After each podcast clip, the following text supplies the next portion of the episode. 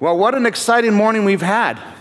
And the excitement even started before the service started. I mean, wasn't that a wonderful testimony to hear May and the grace of God in her life? Beautiful. And the faithfulness of people to reach out. We just have to be faithful. He never asked us to save anyone. He just asks us to be faithful to share the good news, and in His time, He will give a person grace and will save them. But even before all that, it was an exciting morning here. I arrived at the church, I met Sean, the property manager who's on duty today in the hallway, and he says, Calvin, we have an incident. And I was like, oh, because I've actually had a thief in the building before when I was in it. So I was like, okay. And he says, it's in your office. And uh oh. He said, there's a chipmunk in your office. And at first I was like, there's a chipmunk in my office. He says, yeah, the door was open. He came right in. I don't know if he hand sanitized or had a mask on, but he was in my office. And you know what? That little guy was probably in there looking around on my wall and going, Why is the duck on the wall? Why is the turkey tail on the wall? Why is there fish on the wall? And it was the easiest removal of a chipmunk we've ever had.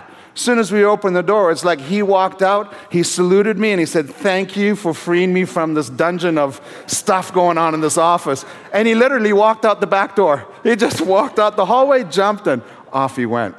So it's been an exciting morning, and uh, I'm looking forward to sharing God's word with you this morning.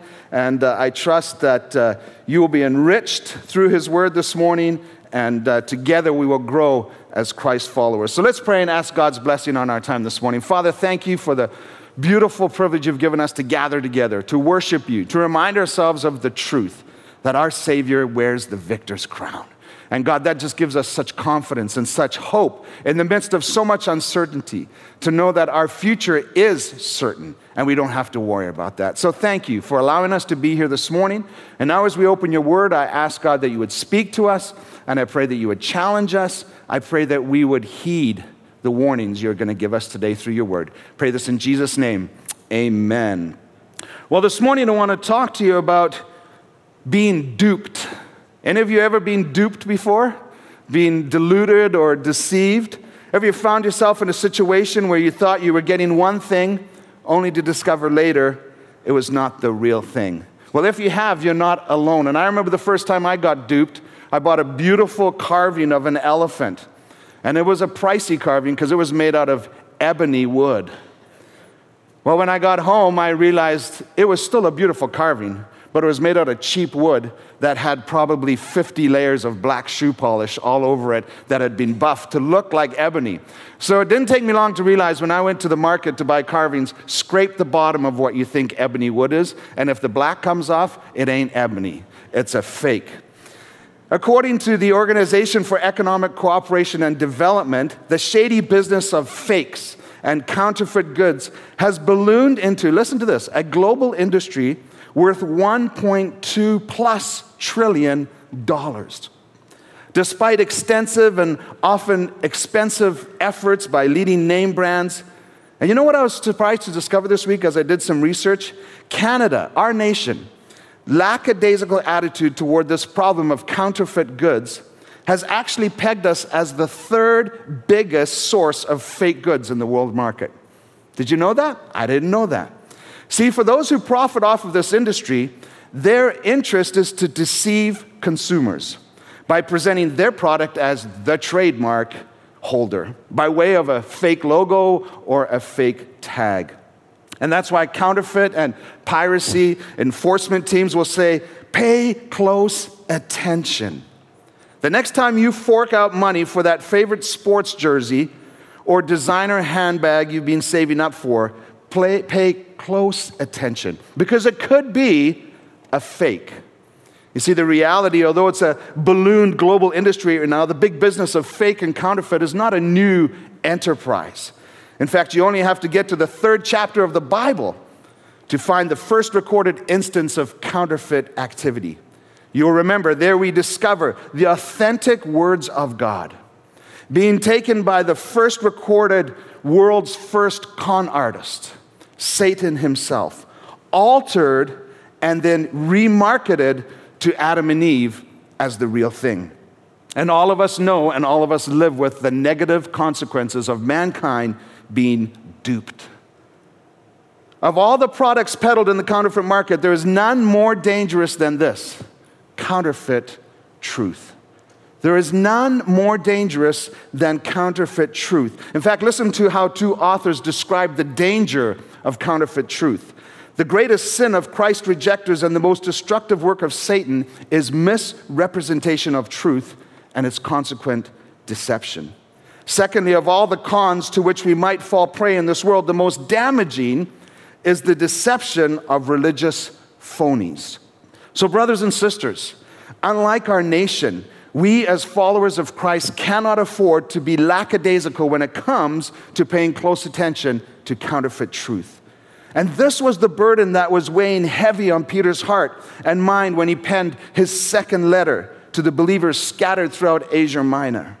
He did not want them to be naive about the counterfeit truth infiltrating their churches, being solicited by false teachers.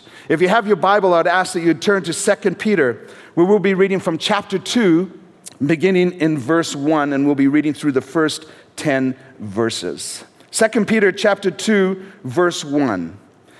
But there were also false prophets among the people, just as there will be false teachers among you. They will secretly introduce destructive heresies, even denying the sovereign Lord who bought them, bringing swift destruction on themselves. Many will follow their depraved conduct and will bring the way of truth into disrepute. In their greed, these teachers will exploit you with fabricated stories their condemnation has long been hanging over them, and their destruction has not been sleeping. For if God did not spare angels when they sinned, but sent them to hell, putting them in chains of darkness to be held for judgment, if he did not spare the ancient world when he brought the flood on its ungodly people, but protected Noah, a preacher of righteousness, and seven others, if he condemned the cities of Sodom and Gomorrah by burning them to ashes and made them an example of what is going to happen to the ungodly.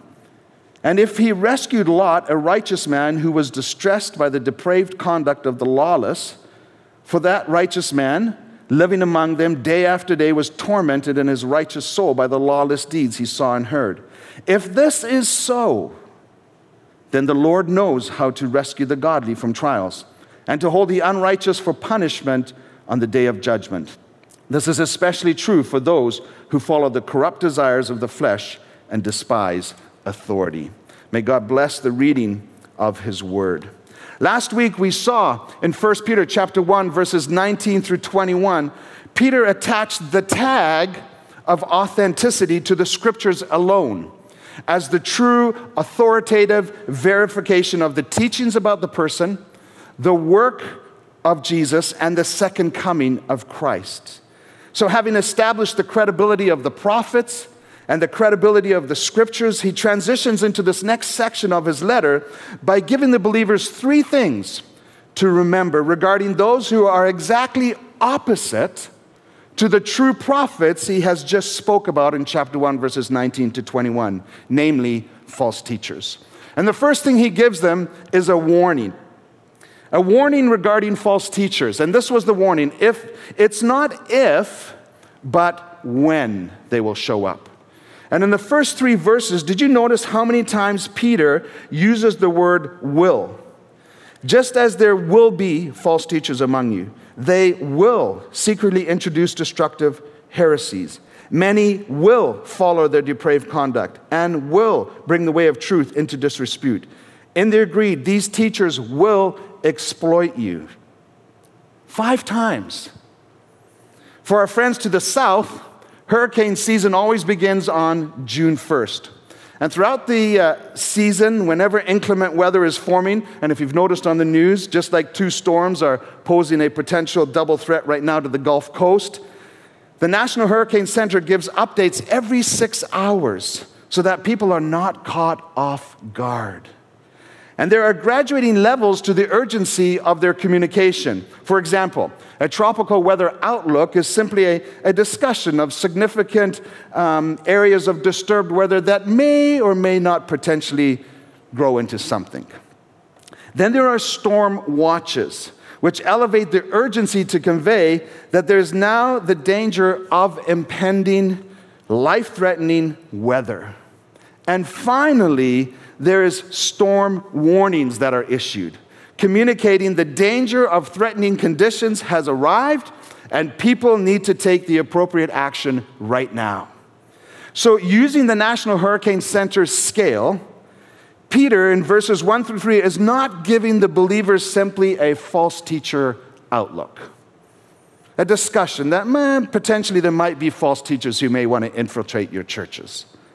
No, he was giving them a false teacher watch, a warning that impending danger is coming. Counterfeit truth will approach the doorsteps of your churches. There will be false teachers among you. And he says, just as there were false prophets who plagued God's people in the past, we know from the scriptures, we've read the Old Testament, that there was a huge problem with lying prophets in the Old Testament. And it had raised its ugly head again in Peter's day. And, brothers and sisters, it continues to be an ongoing threat in our world even today. But this shouldn't surprise us.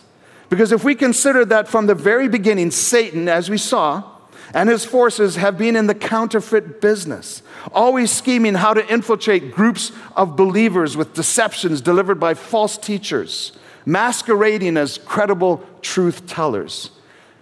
False teachers, people who claim to speak for God and for the good of others' souls, but in reality teach something that is contrary to the truth of God and very harmful to people's souls. False teachers are dangerous people. Don't kid yourself. Who appear to be resourceful, they appear to be real, but in reality are empty and deceitful. And as Charles Swindoll says, trafficking religious things without authentic faith. If you want to know what false teachers are, they are people who traffic religious things but without authentic faith. faith. As another author said, they may speak our language but use a different dictionary. They are dangerous people. Listen to how Paul describes them in 2 Corinthians chapter 11 verses 13 to 15. They are deceitful workers, disguising themselves as apostles of Christ. No wonder, for even Satan disguises himself as an angel of light. Therefore, it is not surprising if servants also disguise themselves as servants of righteousness. And Matthew warns in chapter 7, verse 15 Beware of the false prophets who come to you in sheep's clothing, but inwardly are ravenous wolves. You see, brothers and sisters, their DNA is the same as their leader, who is known as the father of lies and comes to steal, to kill, and destroy. So we cannot afford to be lackadaisical about the ever present danger of false teachers.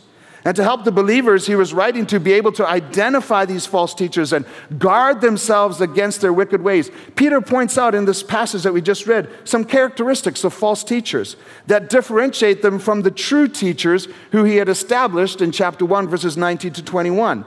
And these characteristics, being aware of them, are very helpful to us today in identifying the ongoing threat of false teachers.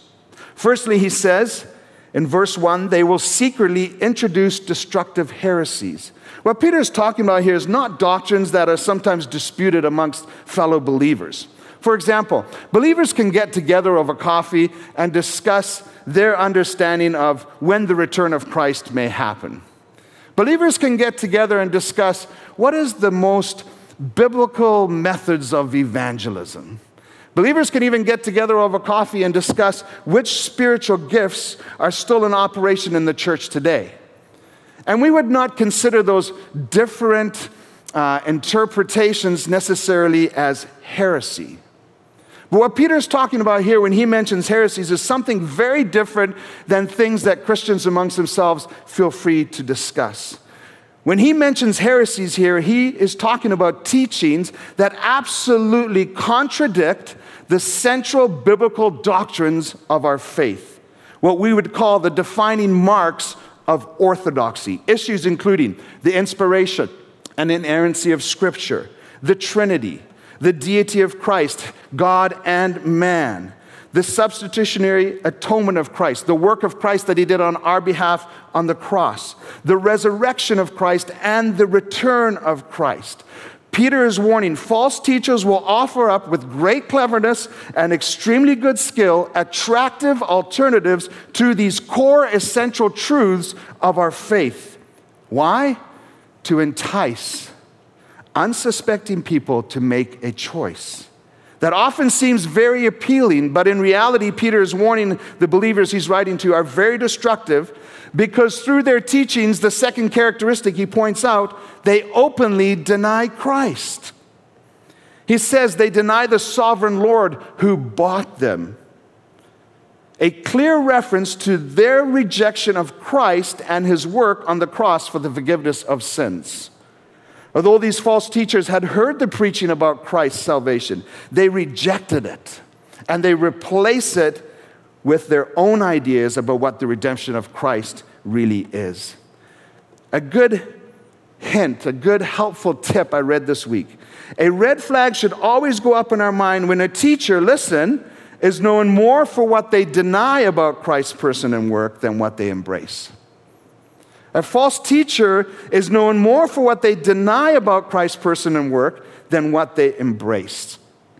And in their denial, these evil teachers that Peter is referring to, in their denial, what they were trafficking was the idea that God no longer intervenes in the world. There is no second coming of Christ. Therefore, there is no final judgment, meaning they are accountable to no one. They are accountable to no one but themselves and their own ideas. Therefore, they feel free to not only teach whatever they want, but to also live however they want. As I read that this week, I thought, man, that sounds similar to another part of scripture I have heard before. Judges 17 6. In those days, there was no king in Israel. Every man did what was right in his own eyes. You see, where there is no ultimate authority, immoral chaos will flourish. Where there is no ultimate authority, immoral chaos will flourish. We see that happening in our society today as God's word is increasingly marginalized, ignored, and even attacked as no longer relevant. So, although these false teachers, their heresies included the denial of the virgin birth of Christ, their heresies that they were trafficking denied the deity of Christ. They denied the bodily resurrection and the second coming. The fundamental error of these false teachers and all false teachers and any unbeliever is they would not submit their lives to the rule of Christ. It's a lordship issue. And the results of anyone who denies Christ, as it says in our passage, is they bring swift destruction on themselves. You see how critical surrendering to the authority of God's word impacts every other area of our lives. People who submit to the lordship of Christ in all areas of their life is an indicator that they are not a counterfeit disciple. And it starts with accepting God's word as truth. That's why we asked the question, you heard it this morning at every baptism. Is it your desire, with the help of the Holy Spirit, to live in accordance to whatever you think is right? No. We ask every candidate, every disciple, is it the desire of your, help, of your heart, with the help of the Holy Spirit, to live in obedience to the commands of Christ? You see, if Christ is your Savior, He is also your Lord and denying the lordship of Christ while claiming to be a believer destructively infects others and discredits the gospel. As Peter points out next, the next characteristic, they live according to the desires of their flesh because they have no ultimate authority that they feel accountable to. Peter describes their lifestyles as depraved conduct. The New American Standard Bible refers to their sensuality a Greek word for blatant immorality.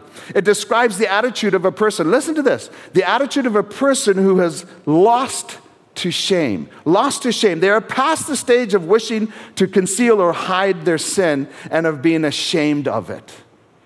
This is what the false teachers Peter is describing we're living like.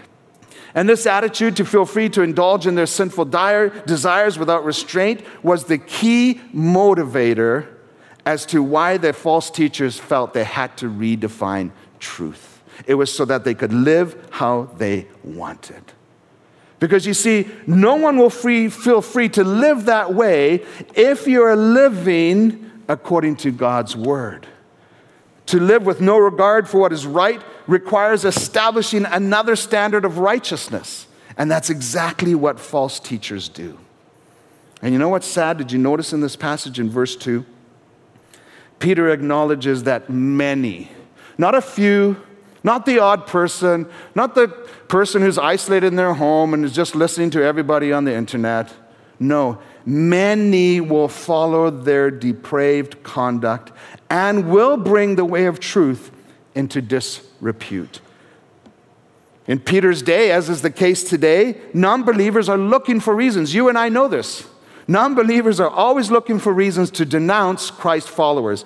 And the problem was these false teachers, these heretics, were giving the unbelieving world all the ammunition they needed to denounce Christ followers. The false teachers and those who were seduced by their teachings and followed their ways were making it easy to bring shame to the cause of Christ. Brothers and sisters, if we are going to be a unified body of believers who are growing in Christ likeness and together making disciples, we cannot ever compromise, tweak, or ignore to teach the whole counsel of God and what He says just to accommodate our personal desires. We cannot do that. We have witnessed this in our own day. If you want to build a big following, just offer a faith that removes the restraints on people's sinful behavior. And that will appeal to the base urge of all of us pleasure and selfishness. So we must, out of love for one another and to protect our witness in the community where we live and where we work, we must, as Christ's ambassadors, help guard one another from cozying up to false teachers whose doctrines and actions actually reveal they deny the God of the Bible, who we love so much. And finally, Peter points out, fourth characteristic, their motivation is clearly not the love of truth. In verse 3, what is it? It is their love of money. Peter says, in their greed, these teachers will exploit you with fabricated stories. Exploit is a marketing term, it means to, to traffic. It means to trade. So, in other words, these teachers, these false teachers, out of their unrestrained love for pleasure and money, will traffic fabricated stories, stories intended to deceive. They traffic false words. Interestingly, the word for false from the Greek is plastos, from which we get our modern word plastic.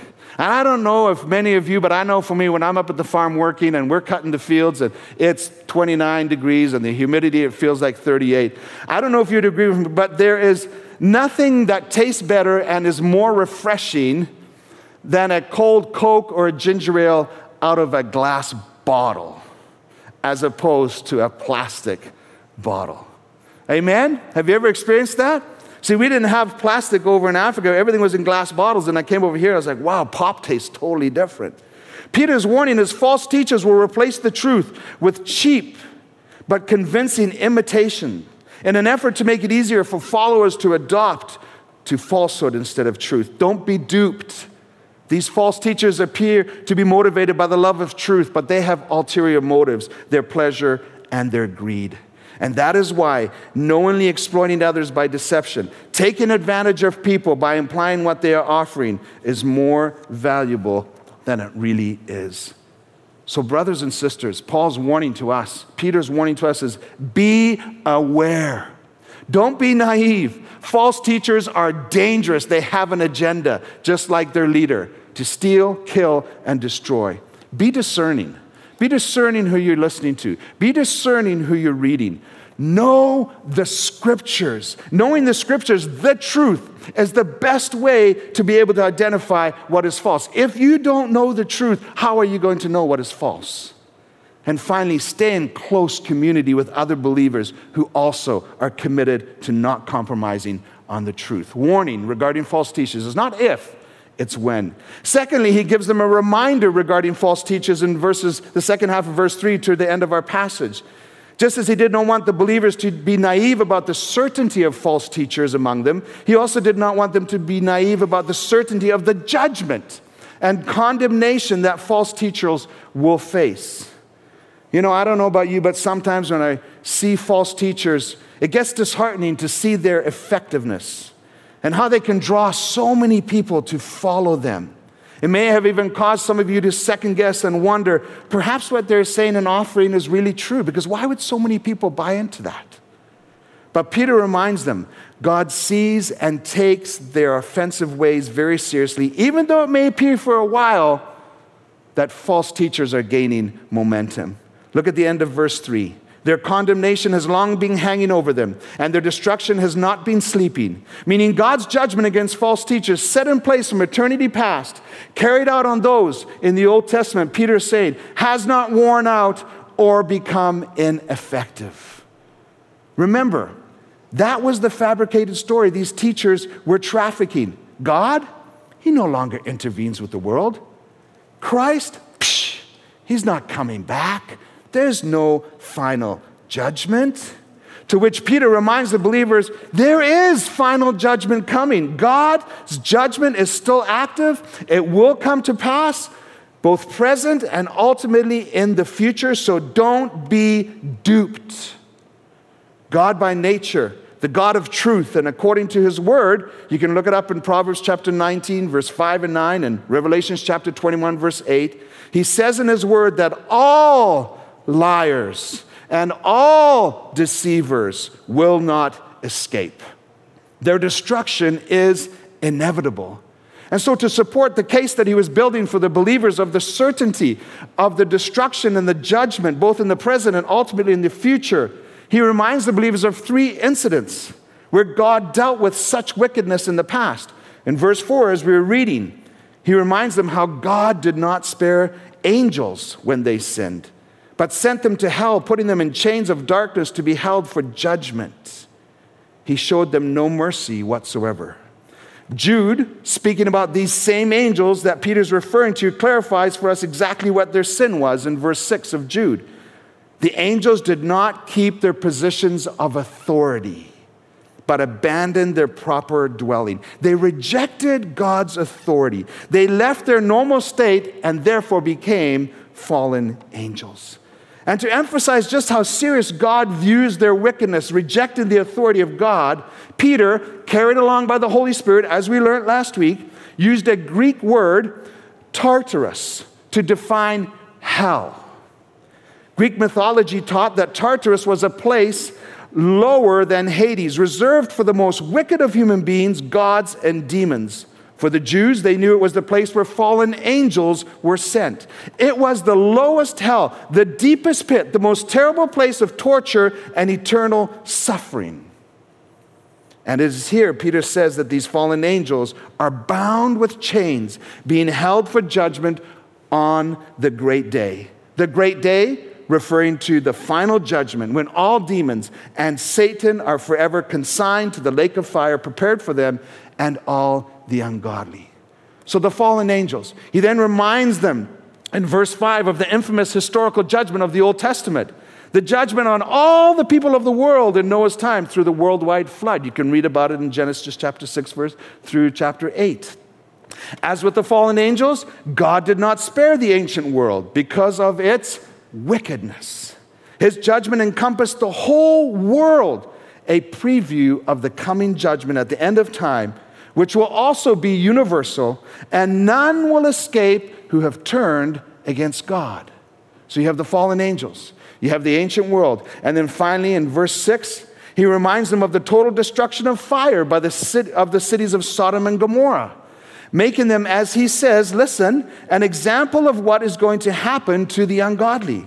The depraved conduct of the false teachers that Peter was warning the believers about was comparable to the sexual immorality and culture within the city of Sodom, make it in a perfect example for Peter to use for the people. In Genesis chapter 19, verse 24 and 28, we read, The Lord rained down burning sulfur on Sodom and Gomorrah, resulting in dense smoke rising from the land like smoke from a, from a furnace. The total destruction of the people and the buildings in that fiery judgment was the perfect comparison for Peter to use for the coming fiery judgment that heretics in Peter's day are saying is never going to happen but which they were doomed to experience themselves. And did you notice Peter's structure as he built his defense for the certainty of the coming judgment for the ungodly and the false teachers? Verse 4 For if God did not spare angels, Verse 5, if he did not spare the ancient world.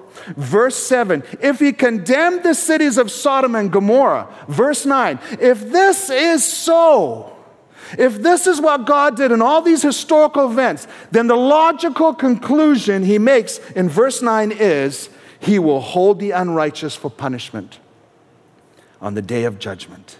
These three historical events of divine judgment are proof of the coming condemnation and destruction of all false teachers and all of their followers. Brothers and sisters, it is a guaranteed event that will happen. Don't be duped. So when false teachers come, offering an alternative to the truth that sounds appealing, with the hope that you will make a choice to follow, Peter wanted his readers to understand at the deepest level that they must not join them in their folly, for judgment will definitely come upon those who do so. So, brothers and sisters, don't get discouraged when you see the wicked prospering. Pray for them. Pray for them. Don't judge them. Point out where they are contradicting Scripture, absolutely. Don't be quick to judge. Be quick to point out false teaching. But when was the last time you and I prayed for a false teacher that we know is operating in the world we live?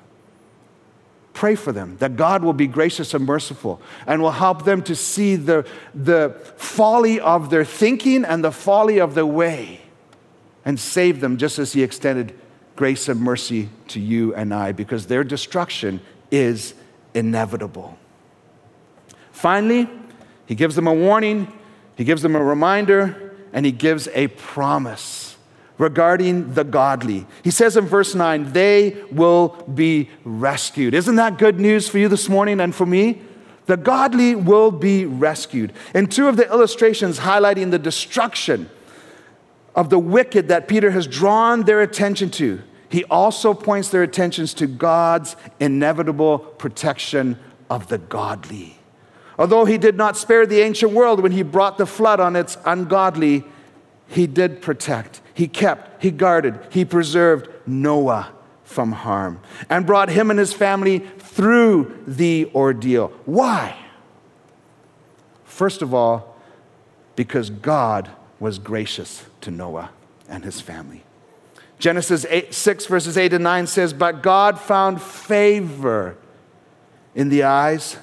Noah found favor in the eyes of the Lord. Do you hear that? Grace, undeserved favor. Noah found favor in the eyes of the Lord. The only reason he was kept, the only reason he was preserved and guarded was because God looked at him and showed favor towards Noah. Then it goes on to say Noah was a righteous man, blameless among the people of his time, and he walked faithfully with God. Unlike the depraved conduct of the ungodly in Noah's life, Noah's life spoke of righteousness. Why? Because he recognized the authority of God in his life. It comes back to the authority issue.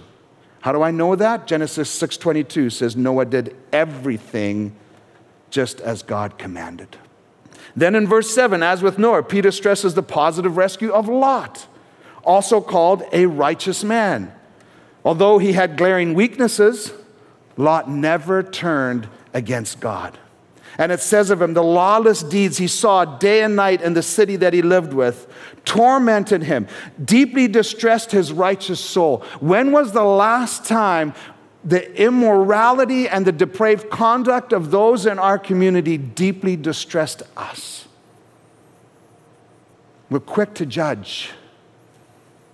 It should distress us. Why? Because we know there's inevitable destruction coming for them. And it could have come for us too had God not been gracious and merciful and saved us. So, because God is gracious, and Lot acknowledged God's authority. God sent two angels to Sodom to retrieve Lot and his, and his wife before judgment fell on Sodom. And so Peter makes a second logical conclusion. Just as he had regarding the coming judgment of the ungodly, which we just discussed, Peter makes the case that if God protected Noah and rescued Lot, verse 9, if this is so, then the Lord knows how to rescue the godly from trials. Based on what we have seen of him in the past, we know he knows how to rescue the godly from trials. Who are the godly? People who show uncommon reverence and loyalty towards God, both in their doctrine and in their daily conduct. Because they're good? No. As a result of the grace and mercy shown them by God. As children of God, we understand that we may not he may not keep us from going through the difficulties of life, but that should never shake our confidence in the fact that He will bring us through the difficulties of life victoriously. Never forget, in the midst of trials, that ultimately He has already rescued us from the coming wrath. I love what it says in uh, 1 Thessalonians chapter 5 verses 9 through 12 1 Thessalonians chapter 5 verses 9 through 12. Listen to this good news. For God did not appoint us to suffer wrath, but to receive salvation through our Lord Jesus Christ. He died for us so that whether we are awake or asleep, we may live together with him. Amen. Therefore, encourage one another and build each other up, just as in fact you are doing. What a great scripture. So, Peter here illustrates God's certain judgment and his certain compassion. His compassion, listen, will result in the rescue of all believers. Why? Because he is faithful and just. He will never forget even one of his children. If you are here this morning, or if you're watching online, or over at 301, if you are a child of God, by having placed your faith in Jesus Christ alone to save you from your sins, past, present, and future, here's the good news God's grace covers you. But his judgment will result in the punishment of all unbelievers. Just as God is faithful in his compassion toward believers who have been declared righteous by his grace, God will be faithful in his judgment toward unbelievers whose guilt remains on them because of their rejection of him and his gift of eternal life certain judgment, certain compassion. So, how should we respond? If we are here this morning and by God's grace, you are a believer, you are a follower of Jesus Christ, covered with God's grace, here's how you respond to Peter's warning, to his reminder, and to his promise praise, prayer, and proclamation. Praise God for his grace and his mercy that he has shown to you. Praise God that He saved you through Jesus Christ. He took the just judgment that we deserved and placed it on His Son so that we might be saved from wrath. Be a person of praise, be a person of prayer. The next time we want to judge someone, let's point out the truth that is not being presented correctly according to Scripture, but pray for that individual. Pray that God will be merciful and gracious to them and save them. And then, thirdly, be a person who proclaims the good news. The good news that there is salvation available through Jesus Christ. And if you are here this morning or watching online or over at 301, and you are not sure if you are a true disciple of Jesus Christ, perhaps you thought you were, but maybe you're realizing this morning through the preaching of God's word and through the Holy Spirit convicting that perhaps I'm a counterfeit disciple. I don't really surrender fully to the Lordship of Jesus Christ. And rather than living according to the Bible, I make the Bible accommodate to my lifestyle. If you're an unbeliever, if you have not surrendered your life to Jesus Christ, please God is being so gracious to you this morning because He is allowing you to hear the good news. Please heed Peter's warning. Please heed Peter's reminder and receive Jesus Christ as your personal Lord and Savior today. Jesus is the only way to escape the certain coming judgment and wrath of God. Now is the time of God's favor. Now is the day of salvation. Don't be duped. Let's pray. Father, thank you so much for your word. Thank you so much for carrying Peter along through the Holy Spirit to pen this letter to believers in Asia Minor that is still so relevant, so practical for our lives today. Oh God, I pray that we would heed his warning. I pray that we'd be discerning. I pray that we'd stick close to believers who follow your word. And I pray that we will know your truth so well that we will be able to identify when we hear something that is contrary to your word. God, I pray that you'd help us to be people of prayer.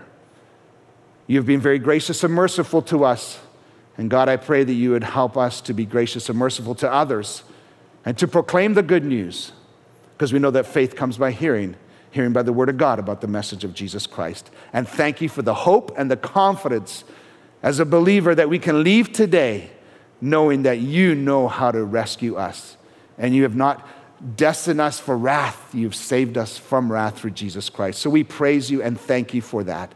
And God, if there's anyone who has heard your word this morning that is an unbeliever, they're not sure if they are going to receive your compassion or your judgment, I pray that you would help them today to confess to you that they are a sinner and receive Jesus Christ as their personal Savior and follow you. So we pray for them, God, that you would do that. We love you. We thank you for this day. Thank you that you're with us as we leave now and help us to be great ambassadors for you. And through our life and through our doctrine, our doctrine, we will not bring any disrepute to your name. In Jesus' name I pray all these things. Amen.